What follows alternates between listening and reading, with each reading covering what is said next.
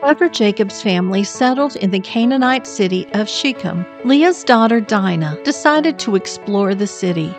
She went on her own into the city to meet other young women, but when Shechem, prince of the country, saw her, he fell in love with her. He brought her to the palace and had his way with her.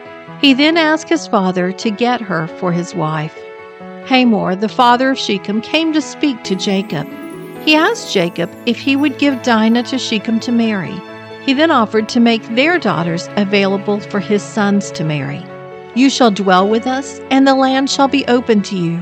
Dwell and trade in it, and get property in it. Shechem spoke up and asked for their favor, offering to give them whatever they asked so that he might marry Dinah. Dinah's brothers were grieved and angry because he had done a disgraceful thing to their sister. They told the father and son that in order for them to consent to the agreement, all the men of the land must be circumcised.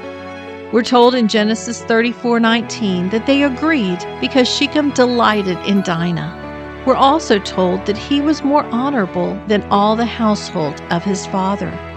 Only Jacob's sons tricked the men of the land. While the men were recovering, Simeon and Levi killed all the men, including Hamor and Shechem.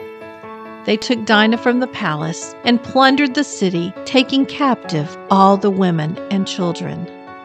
What Shechem did was wrong, but what the brothers did was worse. They knew what they were doing was evil. Though we're tempted to revenge wrongs, we must always remember two wrongs don't make a right.